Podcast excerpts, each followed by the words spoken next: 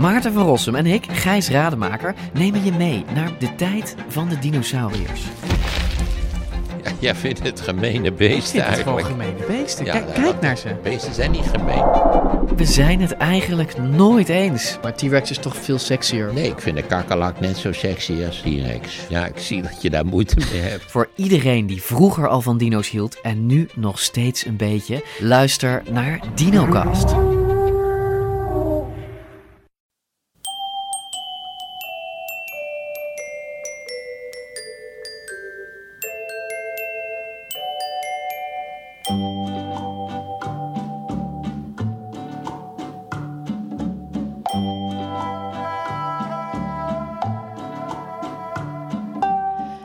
Welkom bij aflevering 122 van de Echt Gebeurd podcast, waar waar gebeurde verhalen worden verteld door mensen die ze zelf hebben meegemaakt. In deze aflevering een verhaal van Anke Laterveer. Het thema van de middag was verdwaald.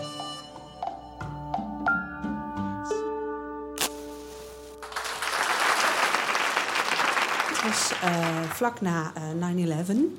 En ehm, de wereld stond in brand. Alles was, alles was in beweging en in paniek. En alles, niks was meer hoe het was, behalve ik.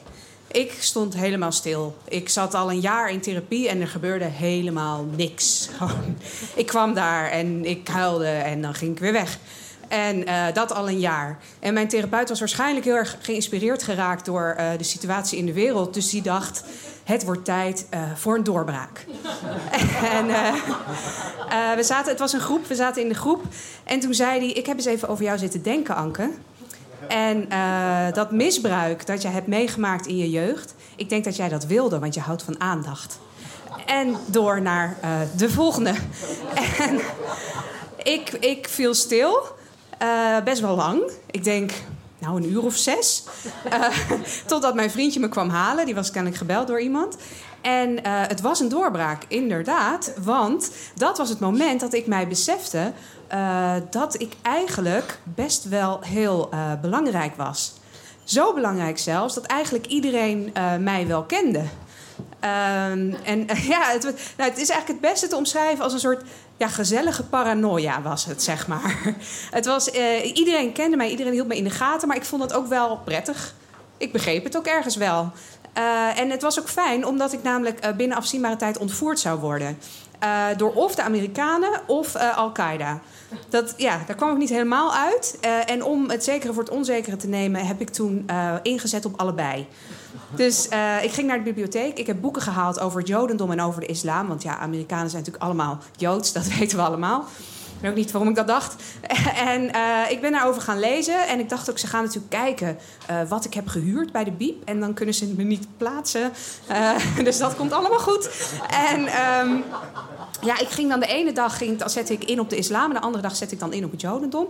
Dus dan liep ik met een hoofddoek bijvoorbeeld. ja, om een beetje te oefenen. Voor als ik dan straks ontvoerd zou zijn. Want ik had wel bedacht, als ik ontvoerd ga worden, wat natuurlijk gaat gebeuren. Dan ga ik heroïs ontsnappen. Want zo iemand ben ik. En eh, ja, daarvoor had ik die hoofddoek nodig natuurlijk. Want dan viel ik niet op als ik eh, door de straten liep daar. En eh, nou, ik ging oefenen zonder bril bijvoorbeeld. Ik heb min, min 8 en toen had ik nog een bril. En dan dacht ik, ja, tijdens die eh, ontzettende grote ontvoering gaat natuurlijk mijn bril... die gaat op een gegeven moment die gaat vallen of stuk. Of dat, ja, dat zit er dik in. Dus het is belangrijk, ja, dat weet je. Dus het is belangrijk dat ik gewoon ga oefenen om zonder die bril te lopen. Ging niet altijd even goed. maar gelukkig kende iedereen mij. Eh, dus mensen gingen gewoon netjes opzij. En eh, ja, ik had, bijvoorbeeld dan zat ik in de bus en dan had je dat omroepsysteem van wat dan de volgende straat was. En wat ik dan hoorde was. Anke, de volgende halte is Oude-Noord. Daar woon jij. Oké, nou, ga ik er daaruit. En eh, ik deed, als ik moest- reizen met de trein, liet ik overal briefjes achter ook. Van nou, mijn naam is Anke. Het is nu, weet ik veel, 3 november 2001. Eh, zo en zo laat. Ik ben in deze trein. Dan weten jullie dat. Eh, omdat ik dacht, als ik dan straks ontvoerd ben... dan kunnen ze in ieder geval aan mijn familie vertellen... nou, ze is het laatst daar gezien. En ik dacht dat dat heel troostend voor hun zou zijn. Ehm, ik zag ook overal die bewakingscamera's, die, die natuurlijk ook echt overal zijn. Eh, dan, daar had ik ook een trucje voor. Ik had een horloge aangeschaft voor deze situatie. Die hield ik dan omhoog, dan wees ik erop en op mezelf. zo, zo laat is het nu. Ik ben nu hier. Eh, dus ja, ik weet nog steeds niet helemaal waarom ik dat zo belangrijk vond. Maar ik vond dat heel belangrijk. Eh, ik ging Arabische woordjes oefenen. Eh, Engels sprak ik al, dus dat was makkelijk. Maar Arabische woordjes moesten er ook geoefend. En ik ging plannen maken voor mezelf hoe ik zou ontsnappen.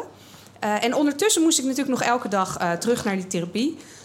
waar ik dan daarover vertelde. En mijn therapeut vond dat best een pittige doorbraak. Dus dat, dat was fijn. en ik, ik werd gewoon steeds gekker. Maar ook, ik vond het gewoon heel... Ja, ik weet niet. Ik voelde me een soort geborgen of zo ook door, door de wereld. En dat iedereen het dan voor mij was. En dat iedereen het ook steeds over mij had. En ik vond het ergens ook een beetje logisch. Omdat ja, ik had me van jongs af aan al voorgenomen dat ik beroemd zou worden. En uh, nou, nu was het dan gebeurd. Uh, ja, wel heel anders dan ik me had voorgesteld. Maar goed, het was zo. Dus dat was wel heel gaaf. Uh, alleen die ontvoering, ja, die kwam maar niet. Um, ik ging ook op een gegeven moment, ja, ik, ik had er echt op ingezet. Dus het begon toch een beetje, ja, wanneer komt het nou?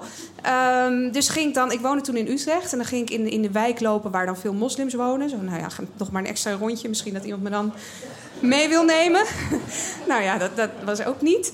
Uh, en, en, wat ik wel had, was een soort... Nou, als ik dan thuis ben, dan is het oké. Thuis kan ik niet ontvoerd worden. Dan was de laatste bewakingscamera hing dan in de gang van onze flat. En dan ging ik naar boven en dan was het oké. Maar op een ochtend werd ik wakker en dacht ik... ja, maar hoezo is het hier eigenlijk oké? Hoezo kan ik hier niet ontvoerd worden? Kan ook hier, toch? En toen werd ik super bang. Ik werd zo bang ik durfde niks meer.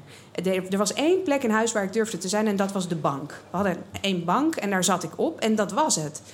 Uh, die was veilig. Alleen ja, je moet ook plassen natuurlijk af en toe. Ja, dat kon echt niet. Want dan kon ik ontvoerd worden op weg naar de wc. Uh, dus dat was best wel heel eng. En toen had ik dit nog niet allemaal. Toen was ik nog, gewoon nog slank. En uh, dat was heel handig, want mijn vriend tilde me dan op... en die bracht me naar de wc en die zette me erop en dan kon ik plassen. En dan bracht hij me weer terug naar de bank. En ik heb denk ik een week of zo op die bank uh, doorgebracht.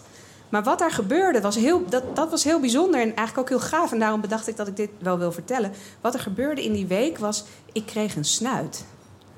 En niet zo een als een olifant, maar zoals een klein hertje. Ik kreeg zo heel langzaam kreeg ik zo'n hertensnuitje. En dat was, dat was heel veilig. Het klinkt, ja, ik ben nu weer helemaal goed hoor mensen. Ik ben helemaal, ja, ik denk, ik zie jullie wel eens kijken. Die vrouw is knetter fucking gek. Maar dat is niet meer aan de hand. Maar toen, ik, ik had een snuit en ik aaide over mijn snuitje. En ik zat op de bank te aaien over mijn snuitje. En de wereld was goed met mijn snuit en ik.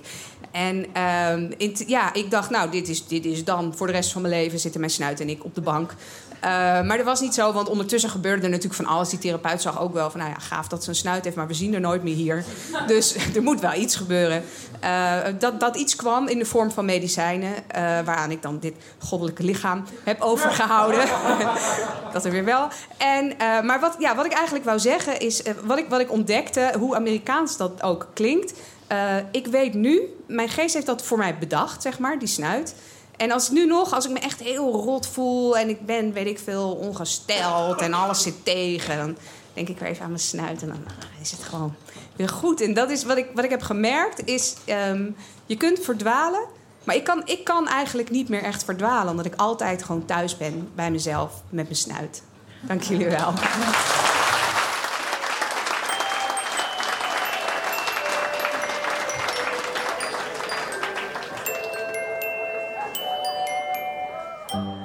Dit was Anke Laterveer. Anke vertelt vaker bij ons en in augustus verschijnt haar debuutroman Lefback. Ze werkt aan haar eigen cabaretprogramma Veel, waarmee ze in de herfst gaat try-outen. De Echt Gebeurd podcast wordt maandelijks opgenomen in Toemler onder het Hilton Hotel in Amsterdam. En heb je nou zelf een bijzonder verhaal of durf je voor te lezen uit je puberdagboek? Laat het ons dan weten op www.echtgebeurd.net. Wij helpen je met vertellen. Bovendien geven we van 15 tot en met 19 augustus een zomercursus verhalen vertellen in Crea in Amsterdam. Check onze website voor meer info. Ook kun je gewoon een keer komen kijken en luisteren. Vanaf half september staan we weer in Toemler en tegen die tijd kun je onze speeldata en thema's op onze websites vinden. www.echtgebeurd.net Luister je vaker naar onze podcast? Je kunt ons helpen door ons te liken op Facebook, ons te volgen op Twitter of door ons te raten op iTunes. Want hoe meer mensen van ons weten, hoe meer verhalen wij kunnen laten horen. De redactie van Echt Gebeurd bestaat uit Micha Wertheim, Pauline Cornelissen, Roze van Toledo en mijzelf, Eva Maria Staal. De techniek is in handen van Nicolaas Vrijman. Bedankt voor het luisteren en tot de volgende podcast.